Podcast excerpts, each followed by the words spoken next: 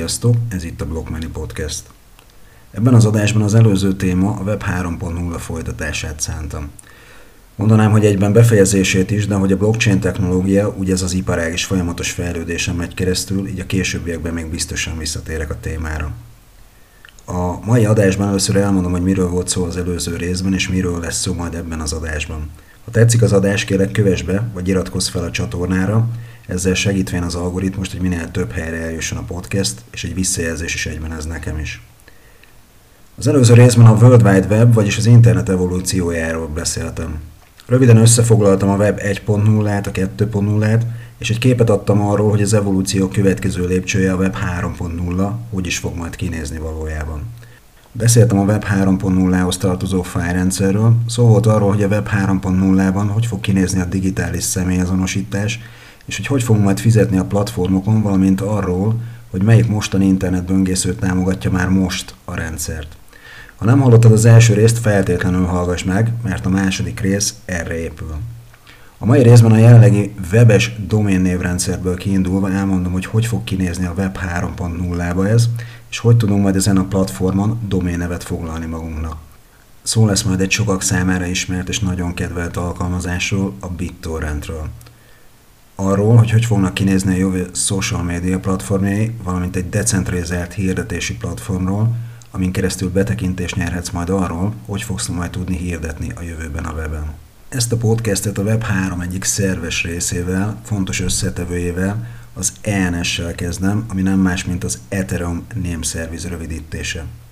Az Ethereum Name Service egy olyan protokoll, amely NFT tokeneket bocsát ki, amelyek Ethereum címeket és webes doménneveket is képviselhetnek. Az előző részben ugye már beszéltem a DNS-ről, de most egy rövid ismétlés. A DNS Domain Name System tartománynévrendszer, ami az IP címeket kapcsol össze doménnevekkel. Tehát amikor egy címet beírunk a webböngészőbe, a tartománynév szolgáltatás, a DNS lefordítja a nevet IP címé, amely a webhely adatait tároló szerverre mutat. Ugye eddig csak pont ETH címeket tudott tárolni az ENS, de idén már beintegrálták az internet teljes DNS-ét, így akár egy meglévő .com-os címünkkel, tehát hogyha van egy .com-os honlap címünk, akkor már küldhetünk Ethereumot annélkül, hogy tudnánk a fogadó 64 karakteres Ethereum pénztár címét. Vagyis a webcímünket gyakorlatilag kriptopénztárcaként is használhatjuk. Itt hozom fel példának Vitalik Buterint, az Ethereum egyik alapítóját, akinek a Twitter neve mellett megtalálható egy vitalik.ethns, így arra címre akár küldhetnénk Vitaliknak bármilyen ERC20-as tokent is. Ezt egyébként idén a Shiba Inu csapata meg is tette, amikor marketing célból elutaltak Buterinnek egy nagyobb mennyiséget a Shiba Inu-ból, aminek a nagy részét ugye jótékony célra fordította, míg a másik felét azonnal értékesítette. Az Ethereum Name Service projekt egyébként DAO-ként működik, és nemrég hajtott végre egy airdropot, ami az egyik legnagyobb duranás volt az airdropok terén. Itt megállva egy fogalmat tisztázok, mégpedig azt, hogy mi is az a DAO. A DAO nem más, mint a Decentralized Autonomous Organization rövidítése, ami egy decentralizált független szervezetre utal. Egy közösség által vezetett entitás, amelynek nincs központi felhatalmazása. Teljesen autonóm és átlátható, az intelligens szerződések, amik hozzátartoznak, lefektetik az alapszabályokat, végrehajtják az előre egyeztetett döntéseket, és bármikor nyilvánosan auditálhatók a javaslatok, a szavazás, sőt maga a kódex is. Ugye decentralizált azért, mert blokkláncon működik, és autonóm azért, mert független központi szervtől és meghatározott célok megvalósítása érdekében jön létre. A tagok egymás közötti viszonyát okos szerződések szabályozzák, tehát ez adja a technikai garanciát a dolgokra. Ezt a fogalmat fontos megérteni, mert nagyon sok blokkláncos cég működik ezen az elven, ami számomra egyébként szimpatikus, hisz itt a hagyományos munkai hierarchiával szemben a token tulajdonosok szavazhatnak a működéssel kapcsolatos irányelvekről, és beleszólhatnak a cég életébe is. De visszakanyarodva az Ethereum Name Service-re és a már említett uh, airdropra is, ez az egyik legsikeresebb airdrop volt, ami eddig történt. Aki benne volt, az anyagilag is nagyon jól járt. Először, először arról, hogy mi is az az airdrop, ez egy marketing taktika, amely az új kriptovaluta tokenek ingyenes terjesztését használja fel a figyelem felkeltésére és a közösségek gyors felépítésére. Ugye induló projektek használják ezt leginkább projektindításhoz, még egyszer egy marketing ö, eszközként. Ugye azok vehettek részt ebbe az airdropba az ENS-nél, akik október 31 előtt igényeltek pont ETH címet, ennek 137 ezer pénztárca felelt meg, és átlagosan 180 tokent kaptak ennek tulajdonosai, ami a jelenlegi 75 dolláros áron közel 13.500 dollárt és 4 millió 400 ezer forintot jelent. Azt hiszem ez alapján tényleg elmondható, hogy aki részt vett ebben az airdropban, az nagyon jól járt. A token ára egyébként november 9-én az indulás napján 17 dollár volt, és az eddigi legmagasabb ára november 11-én 83 dollár volt. A projekt jelenleg a CoinGecko szerint a top 100-ban a 95. helyen tanyázik. Ha már Web3-as doménnevekről beszéltem, akkor még egy fontos dolgot kell ezzel kapcsolatban megemlíteni, ez pedig nem más, mint az Unstoppable Domains, amelynek célja egy cenzúrázhatatlan web felépítése, amely megakadályozza, hogy diktátorok vagy profitorientált cégek letöröljék azokat a webhelyeket, amelyekkel nem értenek éppen egyet. Olyan doménnevek foglalhatók itt, mint például a .crypto, .blockchain, .coin, .wallet, .dao, vagy például a .nft. Egy .crypto címet már akár 40 dollártól, egy .zil nevet, Zilika coinra utalva, pedig például már 20 dollártól lehet regisztrálni, de kelt el már domén egyébként 100 ezer dollárért is.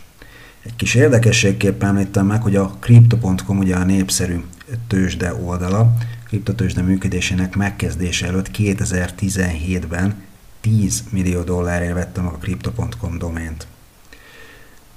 Egyébként másfél millió doménnevet regisztráltak már eddig az Unstoppable Domainson. A hagyományos doménnév regisztrációval ellentétben ezeket a tartományneveket elég egyszer regisztrálni, nem kell évente megújítani. Ugye ezzel kapcsolatban én is éppen most foglaltam egy doménnevet, ugye a hagyományos Web 2.0-ás doménnevet, amit egyébként nekem majd évente meg kell hosszabbítanom. Ezt a doménnevet egyébként azért foglaltam, mert a podcasthez hamarosan egy blog oldal is fog tartozni, ezt csak így előjáróban mondtam el. Ugye ezek a doménnevek, az Unstoppable doménnevek szintén ugye NFT formában vannak regisztrálva, mint ahogy az ENS-be is, és ezek az NFT-k általában például egy Metamask pénztárcába tárolhatók. Fontos megjegyezni, hogy mivel az NFT-k ugye blokkláncon vannak, azokat feltörni lehetetlen, míg a hagyományos weboldalt megfelelő védelem, védelem hiányába ugye elképzelhető, hogy feltörik. A nagy keresőmotorok jelenleg nem indexelik az NFT domén webhelyeket. Itt kerül előtérbe egy alkalmazás, nevezetesen a The Graph, ami egy indexelő protokoll, én csak úgy szoktam hívni, hogy decentralizált Google, ami a top 100-as listán egyébként elég, elég előkelő, 43. helyen van, amelyet a különböző blokklánc alkalmazásból származó adatok összegyűjtésére, feldolgozására, tárolására használnak, az információk visszakeresésének megkönnyítése érdekében. És akkor most essen szó egy olyan programról, amit már nagyon sokan ismernek és használnak is szerintem, főleg azok, akik szoktak letölteni az internetről, ez pedig nem más, mint a BitTorrent. A BitTorrent egy decentralizált fájmegosztó, ami megelőzi egyébként a Web 3.0-át. 2001-ben alapította egy Bram Cohen nevezetű úriember, aki egy kiemelkedő amerikai szoftvermérnök. A vállalat egy decentralizált peer-to-peer protokollt üzemeltet, amely lehetővé teszi, hogy a felhasználók milliói töltsenek fel és töltsenek le fájlokat közvetlenül egymás között. Bár számos torrent megosztó alkalmazás érhető el, a BitTorrent a világ legnagyobbja a felhasználók számát, a szolgáltatás minőségét és az összes tárolt fáj teljes méretét tekintve. 2018-ban a Tron alapítvány alapítója Justin Sun 127 millió dollárért megvásárolta a céget. A BitTorrent úgy működik, hogy az emberek által feltöltött fájlokat több részre bontja, ezeket a töredékeket a hálózat több csomópontjában tárolja, és újra összeállítja a fájlt a letöltő személy számítógépén. A BitTorrent használatával a felhasználóknak két szerepe lehet, magok és társak, azaz pírek lehetnek, a mag az, aki megosztja a fájl teljes másolatát, a peer pedig az, amelyik megkapja a kért fájlt bitekben és darabokban. Minden felhasználó, aki letölt egy fájlt, automatikusan az ökoszisztéma részévé maggá válik. A BitTorrent BTT tickerjelű tokenje jelenleg a 80. helyen szerepel a coinok százas listáján. És akkor most áttérek egy eh, izgalmas témára, nevezetesen a decentralizált social médiák világába. Itt az első és legfontosabb különbség a decentralizált és a hagyományos social média között az, hogy nem egy önálló weboldalról van szó, amelyhez hozzáférhetsz, hogyha ugye beütöd a keresőbe, hanem több száz különböző közösségi hálózatról, amelyek mindegyike a kód egy-egy példányát birtokolja. Ugye ez jellemzi a decentralizált működési elvet is egyben. Eldöntheted, hogy nyilvános vagy privát legyél, a saját körülményeidnek megfelelően más felhasználókkal kapcsolatba léphetsz, sőt néha még a platformokon átívelő kapcsolatokat is kialakíthatsz. A nyílt forráskód ugye azért előnyös, mert az általa hozzáférhetsz az algoritmus működéséhez, így pontosan tudod majd, hogy miért látod azokat a tartalmakat, amelyek a hírfolyamodban megjelennek. Ugye ezt a Facebook most központilag szabályozza, és maximum találgatni lehet, hogy a platform mit fog elét tenni a hírfolyamodban. A decentralizált közösségi hálózatok nagyobb kontrollt és autonómiát is biztosítanak a felhasználóknak. Az egyén beállíthatja a közösségi hálózatát, és meghatározhatja, hogy hogyan működik, és mit mondhatnak és tölthetnek fel a felhasználók. A decentralizált közösségi média hálózatok felhasználói szabadon, cenzúra nélkül tetszőlegesen interakcióba léphetnek, mivel a fejlesztők általában csak irányadó szabályokat adnak, a többit a felhasználók elosztott csoportjára bízzák. A legjobb az egészben az, hogy a decentralizált közösségi hálózatok lehetővé teszik és ösztönzik is az alkotókat, hogy tartalmakat gyártsanak, amivel bevételt és ezzel egyenértékű tokeneket szerezzenek. Amikor egy tartalomkészítő videót, képet vagy csak szöveges bejegyzést hoz létre és pozitív szavazatokat vagy lájkot kap rá, ezekkel a tokenekkel jutalmazzuk őket. Ez az, amit a Facebook soha nem tett meg a felhasználóért. Itt jelenik meg a tokenek egyik csoportja, nevezetesen a közösségi tokenek. Hogy mik is ezek?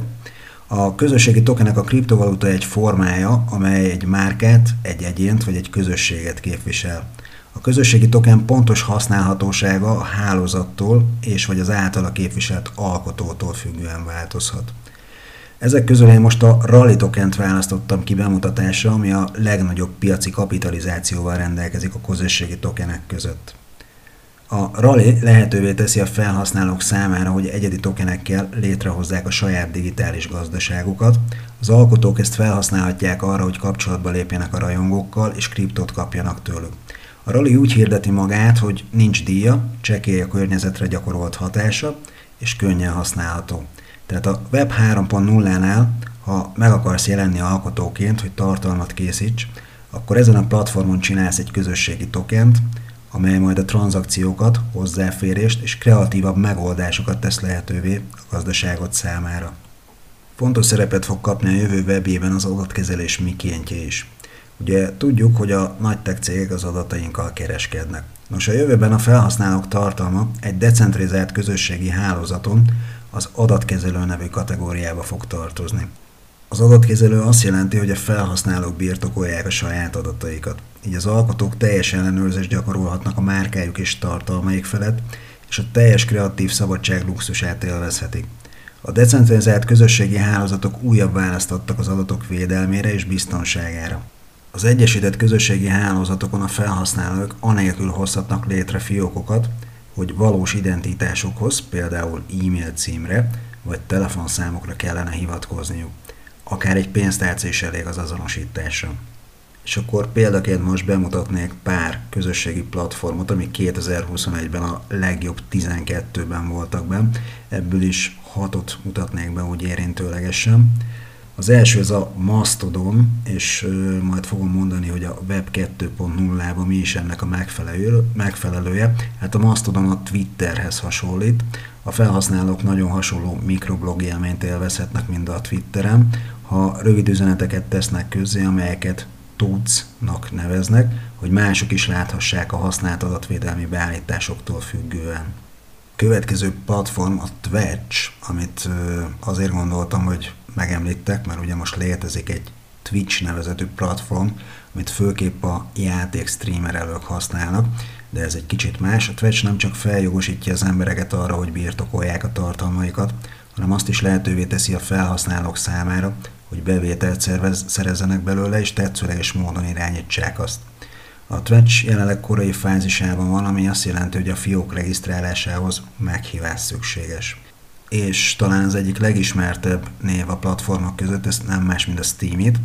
A Steamit egy decentralizált közösségi média platformot kínál, amelyet a Steam blokklánc és a Steam kriptovaluta hajt. A felhasználók jutalmat kapnak a bejegyzések megosztásáért, a pozitív szavazatok és a cikkekre adott pozitív szavazatok révén.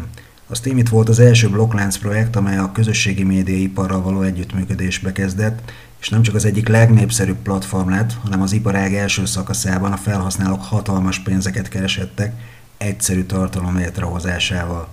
Egy másik platform a Hive, a Hive blog a Steamit platform egyik mellékterméke, azonban néhány más nyílt forráskódú Steamit platformmal ellentétben a Hive blog saját Hive kriptovalutát használ. Technikailag a Hive blog a Steam lánc alapkódját használja, és pontosan ugyanaz a platform, mint a Steamit. Az egyetlen fő különbség az, hogy teljesen új kriptovaluta erősíti a platformot. Ezért a felhasználók Hive kriptovalutát szerezhetnek, ha pozitívan szavaznak rájuk a platformon, és pozitívan szavaznak másokra. A platform használata szintén nem kerül semmibe, de regisztrációhoz kötött. A következő a Minds, azaz az elmék, ez egy kicsit Facebook-szerű platform. A Minds egy blokklánc alapú közösségi platform, ahol a felhasználók videókat, állapotokat, képeket és blogokat tehetnek közé, és kriptotokeneket kereshetnek napi hozzájárulásaikért a platformon. Ellentétben más kriptográfiai platforma az elme valójában meglehetősen népszerű a lakosság körében, vagyis ahelyett, hogy elsősorban kriptovalutákról lenne szó, a meg többnyire hétköznapi dolgok körébe tartoznak. A platform felhasználói tokeneket szerezhetnek a napi hozzájárulásaikért, és felhasználhatják őket a csatornájuk frissítésére, tartalmuk feljavítására, hogy több emberhez eljuthassanak, és más alkotók támogatására is. Aztán van még egy platform, ez a Cent. A Cent egy Ethereum által működtetett közösségi hálózat, ahol a tartalomkészítők és a rajongók Ethereum kriptovalutát kereshetnek a világ minden tájáról származó borravalókból. A Cent platform meglehetősen egyedi a listán, többi szereplőhöz képest, mivel erősen képorientált, vagyis a vizuális megjelenítés nagyon fontos, tehát ez inkább az Instagramhoz hasonlít. A platformokon végzett kreatív munkával keresett valaki úgynevezett seeding révén, ami egyszerűen azt jelenti, hogy havi hozzájárulásokat kaphat más felhasználótól. Ennyit akkor a decentralizált social médiákról, és ha már decentralizált social média, akkor nem maradhatnak el a hirdetések is. Most a decentralizált hirdetésekről fogok beszélni. Ennek egyik leghíresebb platformja az AdShares, hát ezt is nevezzük majd a decentralizált Google Ads-nek.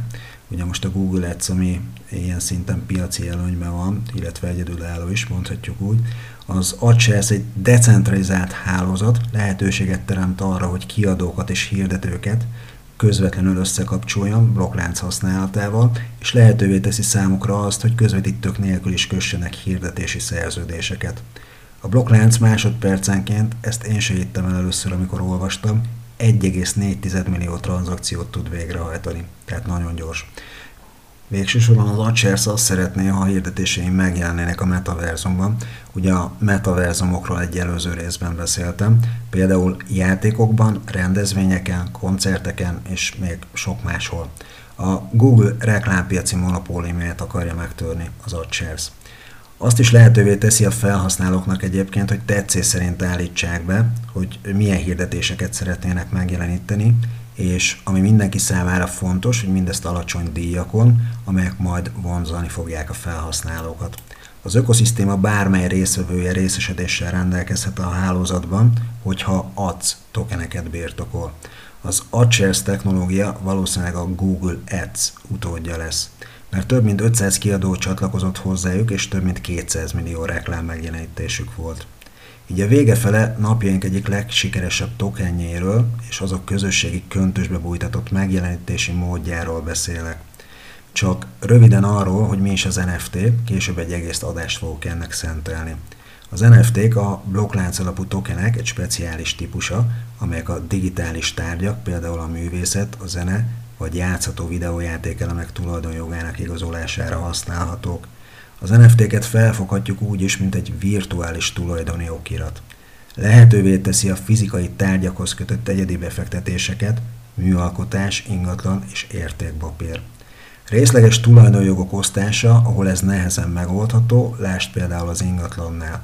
Ezáltal egy nagyobb likviditást lehet elérni, hogy ugye ezeket tudjuk tokenizálni.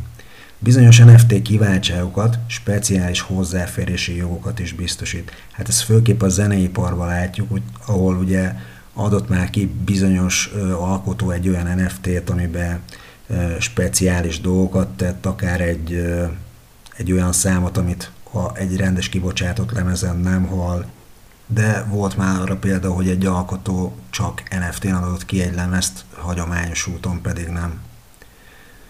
Most visszatérve az NFT-kre, meg a közösségi média elegyére, a Nafter platform egy online NFT közösségi hálózat és piactér, ahol az alkotók és a rajongók számára egy olyan hely alakult, ahol vásárolhatnak, eladhatnak, mintelhetnek. Ugye a mintelés jelenti gyakorlatilag a, a az NFT-k blokkláncra vitelét, tehát ez az eljárás, amivel egy NFT a blokkláncra kerül, és gyűjthetnek NFT-ket. És ha már az előbb egy szóval említettem az NFT gyártást, a mintelést, ehhez kapcsolódó hír, hogy novembertől a híres képszerkesztő az Adobe Photoshop támogatni fogja az NFT készítést, ellenőrzést és disztribúciót. Az Adobe elindított egy Photoshopba illeszkedő eszközt, amelyel az alkotók elkészíthetik a tartalmaikat már NFT formában is. Az új Adobe Photoshop eszköz lehetővé teszi a felhasználók számára, hogy meghatározott hitelesítési adatokat adjanak hozzá alkotásékhoz, így a népszerű piacok, például az OpenSea tudja majd olvasni a metaadatokat. Úgy érzem egyébként, hogy ez is egy éges példája annak, hogy a hagyományos cégeknek is muszáj lesz nyitniuk a blokklánc felé. És akkor így az adás vége fele egy összegzés. Én úgy érzem, hogy a Web3-ban rejlik a kulcs a Web2-es projektek hibáinak megoldásához, hogy csak néhányat említsünk, a Web3 nagyobb magánéletet, nagyobb átláthatóságot, a közvetítő kiküszöbölését, az adattulajdonlás megkönnyítését és a digitális személyazonossági megoldásokat fogja majd lehetővé tenni. Mindezek a csodálatos Web3 funkciók a blokklánc technológián alapulnak. Ezért is szoktam mondani, hogy a blokklánc nem egyenlő a bitcoinnal és fordítva is igaz. A technológiát, ami a kriptopénzek mögött van, azt kell igazából megismerni. Felismerni azt, hogy ez a technológia az internet feltalálása óta a legnagyobb és leginnovatívabb technikai vívmány, ami nem csak hogy velünk marad a jövőben, hanem ki is fog terjedni életünk minden részére, a fizetéstől az internetezésen át, akár a játék vagy a szórakozás terén is.